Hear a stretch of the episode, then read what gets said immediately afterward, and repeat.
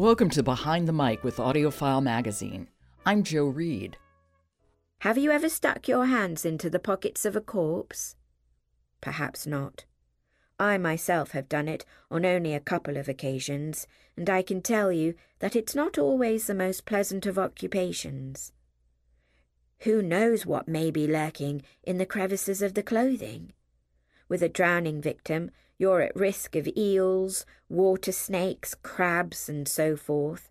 And I tried to recall quickly which species of these, such as the Chinese mitten crab, had been known to make their way upstream from the tidal waters of the Thames. When it comes to crabs, you can never be too cautious.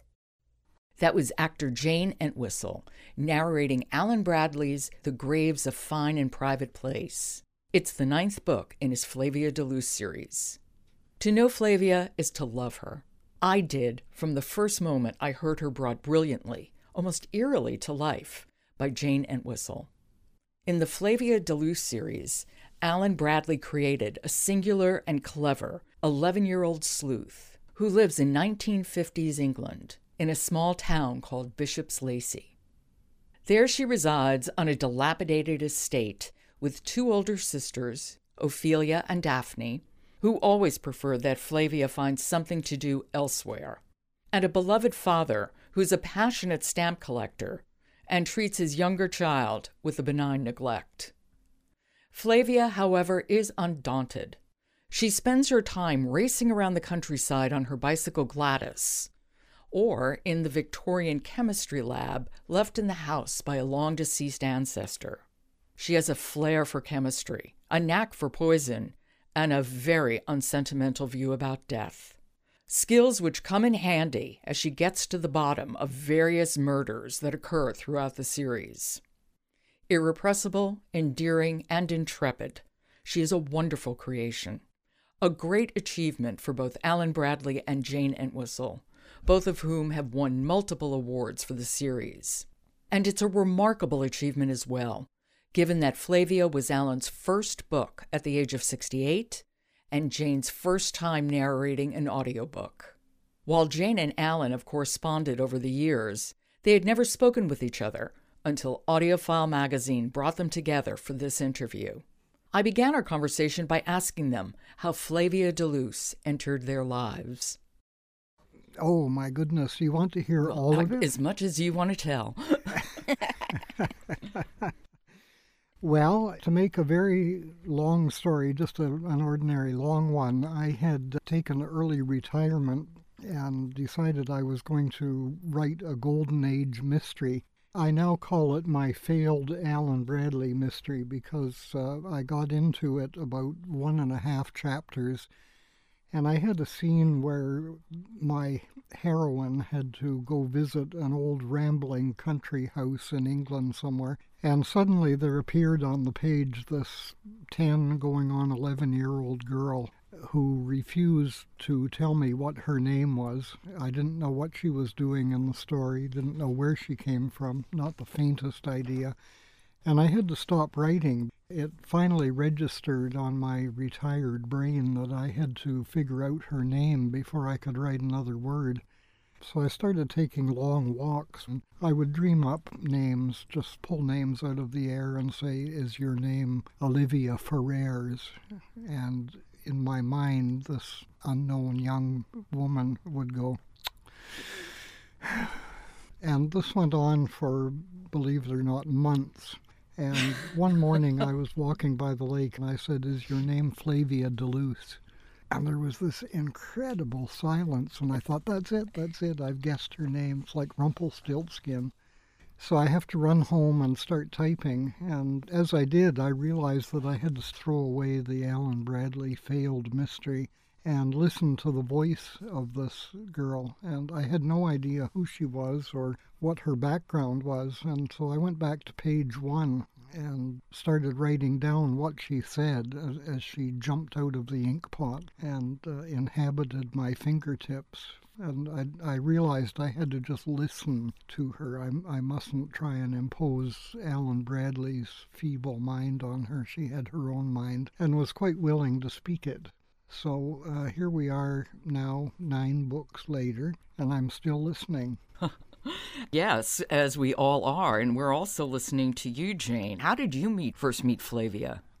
Well, I actually met her through Craigslist. I answered an ad on Craigslist looking for a, an actress who could effectively play an 11 year old English girl. And I thought, well, hey, that's me. So I called and left a message and got an appointment and had no idea it was for Random House. And so when I showed up, I thought, oh, bloody hell, this is a bit more than I anticipated.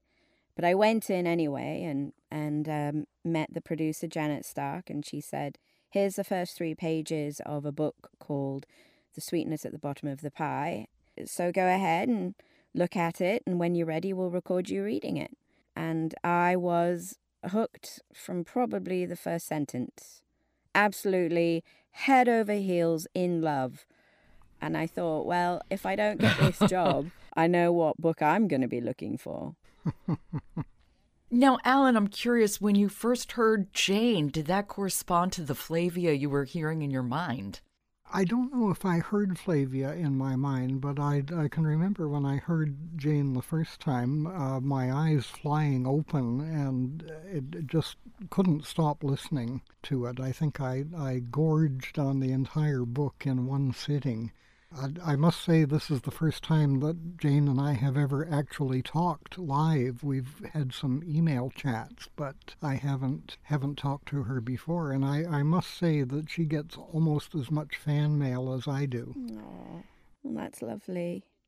It's a wonderful combination. Well, of course, I love Flavia. How do you not? She is so. Uh, individual and yet and this is i really really want to talk to both of you about this there is still something as unlikely as she as she is there's something so psychologically true about her i think mm-hmm.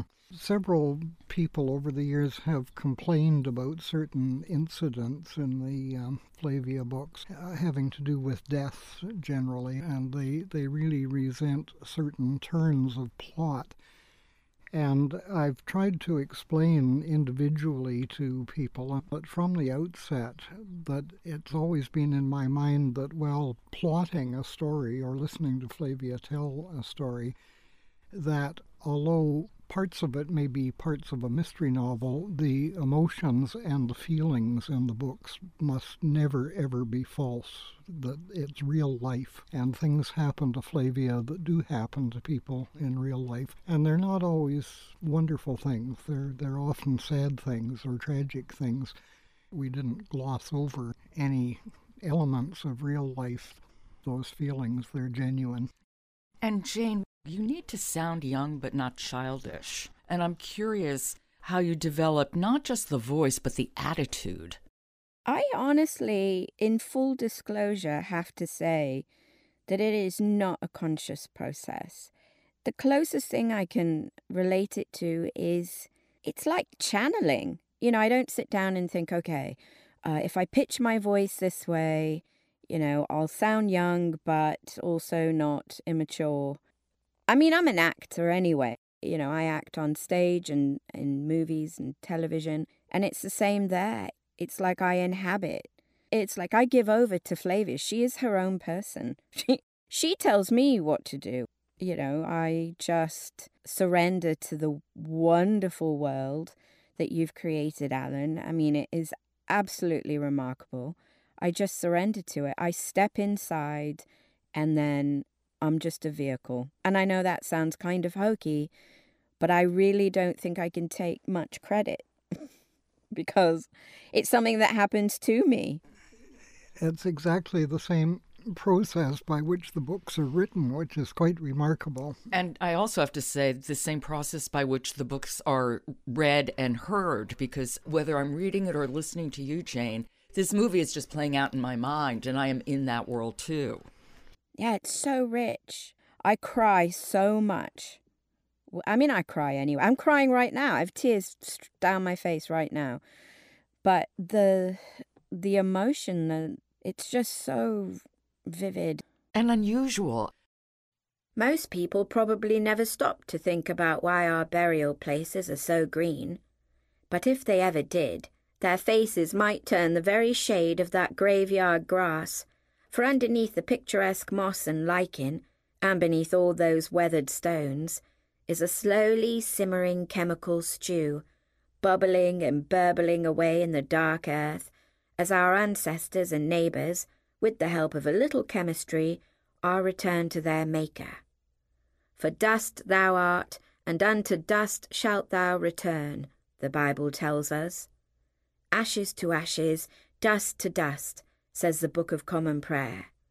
But both of these books, having been written mostly in good taste, failed to mention either the stinking jelly or the oozing liquids and the gaseous phases through which each of us must pass on our way to the great beyond. I really would like to talk to both of you about research because, Alan, unless you know a lot about chemistry, you have to spend a fair amount of time doing research. I do spend a fair amount of time doing research because I know absolutely nothing about chemistry.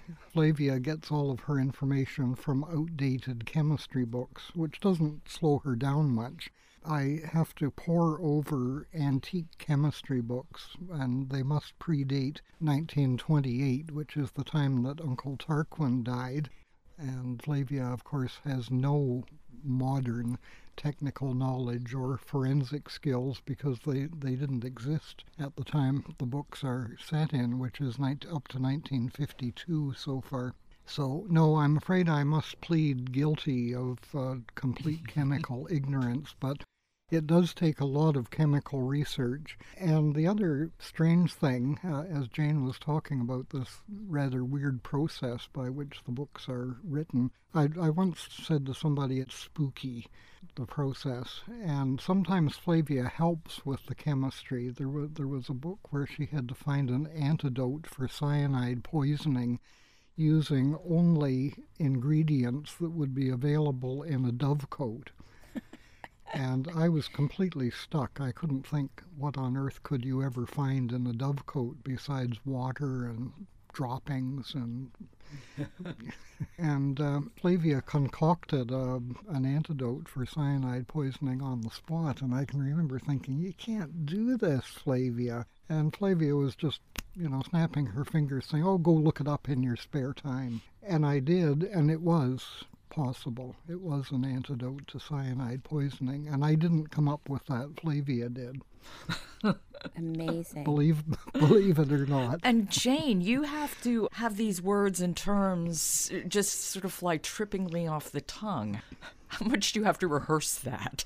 Some of them quite a bit probably with your books, Alan, is the most research that I do. My li- my word lists are pages and pages because there's not just the chemistry. There's antiquated wars and artists and composers, lots of musical references, you know, strange facts we have to research. So that does take some time to, like you said, have them come trippingly off the tongue. The one that I remember the most, that I'll probably always remember, I can't remember which book it is, Alan, but it's that town in Wales. It was at one point the longest word in the language. You remember that town yes, in the one they call Llanfair, yeah. And that took um if you can imagine, listeners, take a spiral notebook. The word went handwritten all on one page and then all the way across a second page. That's how long the word is. And you had it written out on the page in the book, so I had to say it. Oh, it took it was just incredible. And it's it's you know Welsh, so it's three L's, a P, an F, a W, a Y. How do you say that? I remember cursing you in the studio. I mean, lovingly, of course. and I had to do I'll it. make sure we have a very short uh, town name in the next book, like Bath or something. Yes. No, I love the challenge. Alan, the series is set in 1950, and the style of writing really reflects that. Can you talk a little bit about that process? Yes, I can. Flavia's voice is in 1950, and it's the way people spoke in 1950, and the length of sentences and paragraphs, even more so, and slower than today. And some people find it too slow. but it's contemporary with the books, and that's the time they're set in, and that's the way the world was. Someone said once, gee, you're the same age as Flavia, and I'd never thought about that before, but I thought that's about right.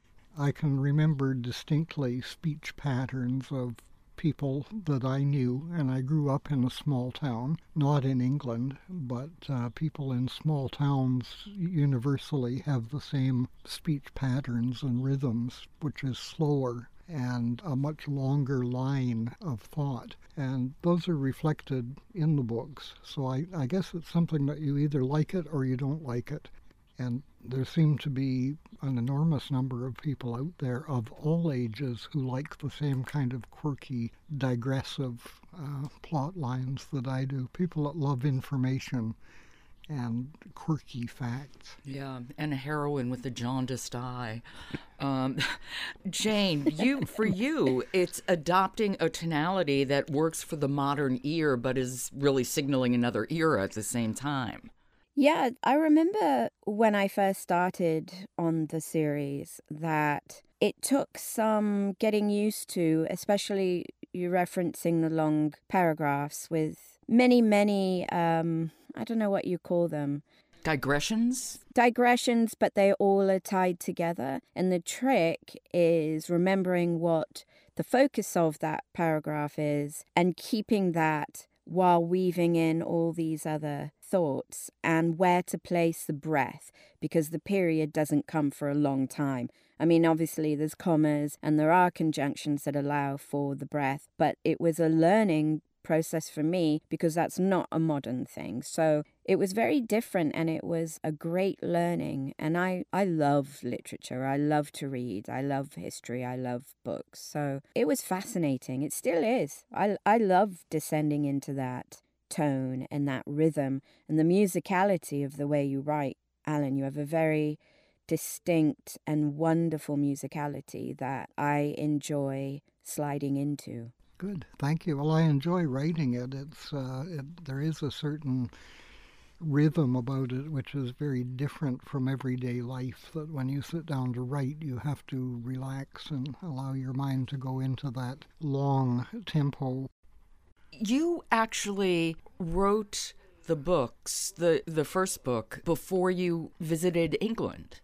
Yes, the first book. I visited England after the first couple of chapters were written, and uh, they won the debut Dagger Award from the Crime Writers Association, which, which was one of the most wonderful things that had ever happened in my life because I was about 68 at the time. And had a book that sold in the U.S. and Canada and England, and went went off on my first ever trip to London to receive the award. And then when I came back, I had to write the blessed book. Was that book going to be a series, or you just wanted to get that book finished, and whatever happened happened after?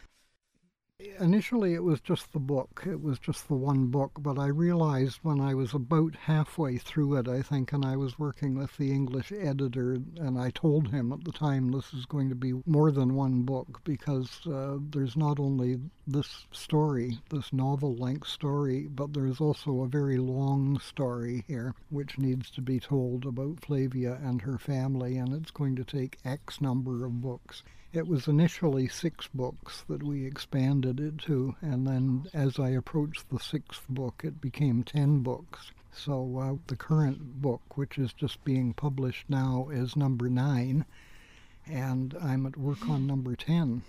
Oh, I'm so relieved because when I was in the studio finishing The Grave's a Fine and Private Place, the director, Kathy, was finishing up something and I read the acknowledgements and and you said i think something along the lines of when you get to the end of a long road like this etc etc the support. And i thought the end of a road? I said kathy is this the last book? And we both looked at each other in absolute horror and i burst into tears.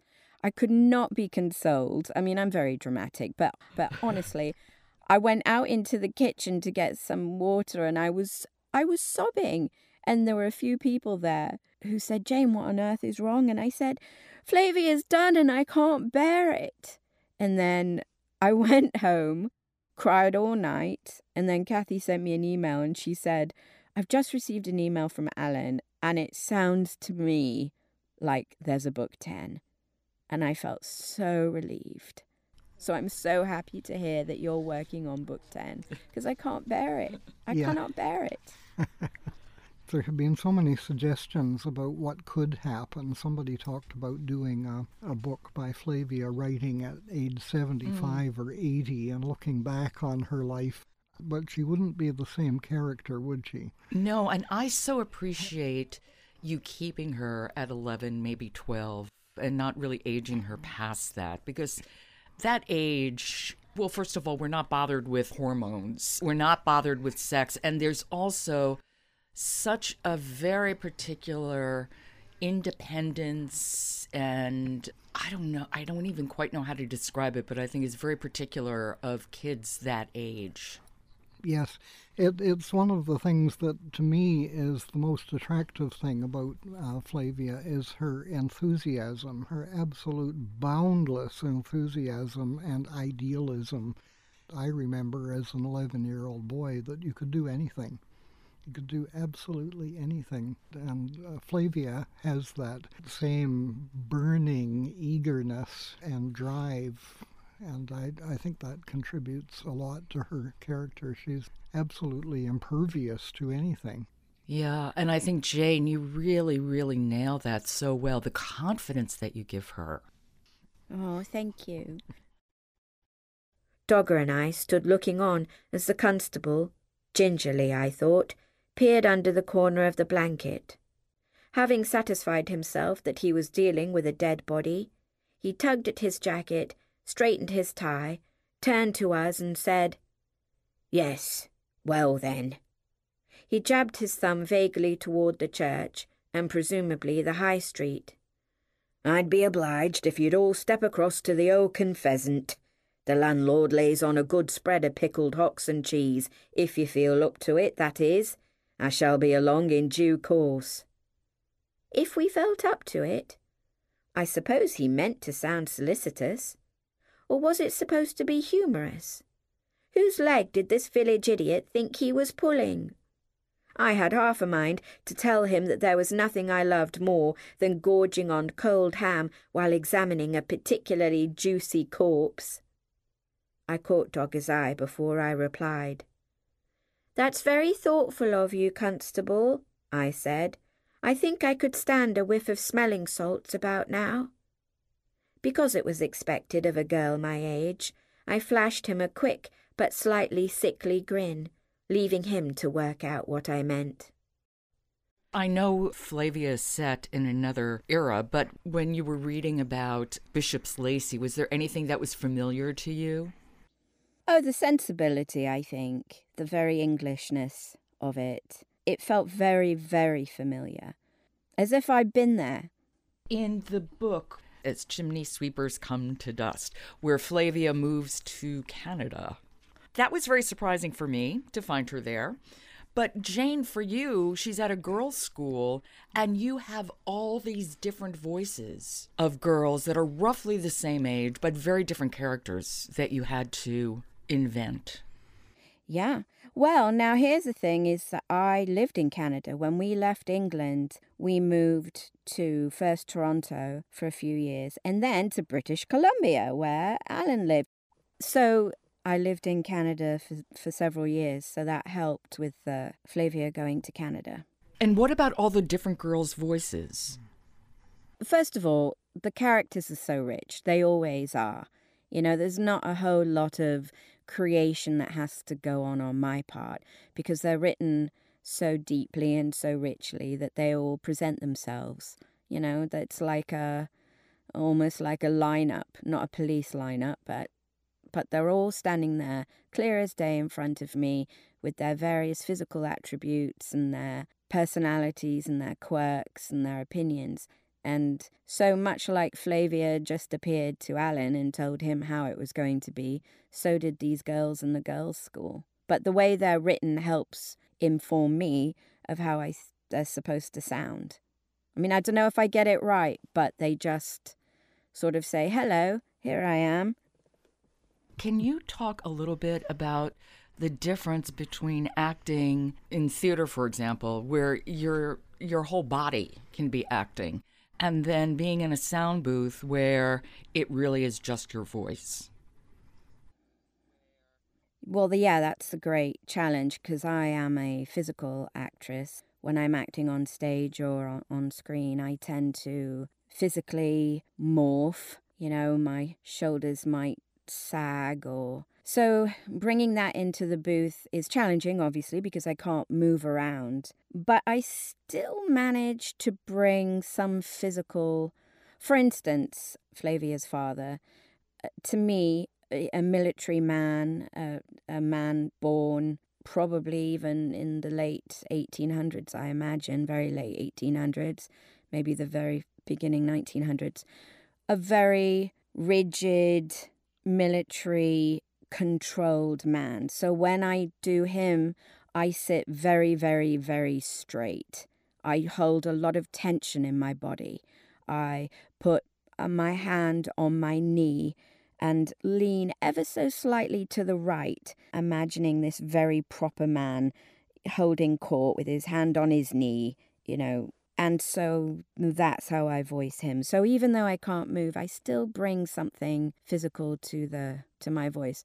So my body still wants to alter itself for every single character. It's an interesting thing because I'm still physically acting and yet it's it's the minutia of physical acting. Right, but then that all gets reflected in the voice. Hopefully, that's my goal. It isn't right, Ophelia, he said, for a girl who's. for a girl your age to be rattling about alone in an old church at night. There's nobody there but the dead, Ophelia laughed, perhaps a little too gaily. And they don't bother me, not nearly so much as the living. Still, father had said, if you're coming or going after dark, you are to take Flavia with you. It won't hurt her to learn a few hymns. Learn a few hymns, indeed. I would just like you both to reflect about what it was like to inhabit or to be inhabited by a character like Flavia for all these years. My goodness. Well, it's been life changing for sure because uh, prior to Flavia walking into my life and taking it over, I, I thought I was retired. But since the books took off and, and have been published in something like 38 languages now in 40 countries, it has demanded a lot more application on my part, and I found out that I wasn't really retired. I, I don't think I would have the same life at all if it weren't for Flavia. I don't know what I would be doing, but it certainly wouldn't be as exciting or, or as refreshing. And does she still take you by surprise? Always. From one tick of the clock to the next, I don't know what Flavia is going to do. And sometimes she surprises me so much that I fall out of the writing mode. I, I just almost fall on the floor laughing, and my wife will, will shout from the next room, What's Flavia done now? she doesn't think the way I think at all, so um, she's much brighter than I am, and she comes up with things that, that would never ever cross my mind. So she's a constant surprise and a constant delight. And Jayne, what about for you? well, first of all, Flavia will always inhabit my life, I think. And, oh, see, I'm going to cry. Flavia changed my life, quite literally. Sorry, I'm always a crier. So bloody dramatic. The first book I ever narrated was a Flavia was Sweetness at the Bottom of the Pie ever. I didn't know that I wanted to be an audiobook narrator. I had no idea. I didn't even know that was an option. Always wanted to be an actress, and I loved to read. I was an only child for most of my life. I got siblings later on in my teenage years, and it was books, books, books, books. Just lived in books all through my childhood. I have a hard time discerning what was my childhood and what was thinking this happened, and then, oh, wait, no, that wasn't my childhood. That was actually a book I read. So when I fell into, was actually led by the nose into uh, this world of narrating audiobooks. I was absolutely astonished and had no idea that that would become, you know, a major part of who I am and what I do. And it was, it was Flavia that led me there. It really was. Absolutely changed my life. And I love her. It was wonderful that you won a Voice Arts Award for your narration of Flavia. I still have people writing to me about that. In fact, I had one this morning. Oh, that's nice. And you've won so many earphone awards from AudioFile magazine, too. Yes, I have. Thank you, AudioFile magazine. And I get wonderful notes from people, people stopping to email and send a note talking about how Flavia's you know, changed them effectively too. So, oh, I love her with all my heart. I find it very hard to believe that she's not real. Yes, I agree. Well, I want to thank you both. It really has been such a pleasure for me to speak to you both, but also such a pleasure to both read and listen to Flavia and her adventures. So, thank you both for giving her to me. Thank you for the opportunity of speaking to you and your listeners. It's been a lot of fun. Yeah, I'm sorry I cried. Oh, not at all. Thank you. It's been great, Jayne. Thank you for everything, and do keep in touch. I will. Thank you. That's writer Alan Bradley and actor Jayne Entwistle. Jane is the voice of Alan Bradley's Flavia de Luce series.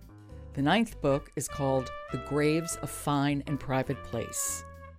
You can read reviews about this book, about all of the Flavia books, and hundreds of others at audiofilemagazine.com.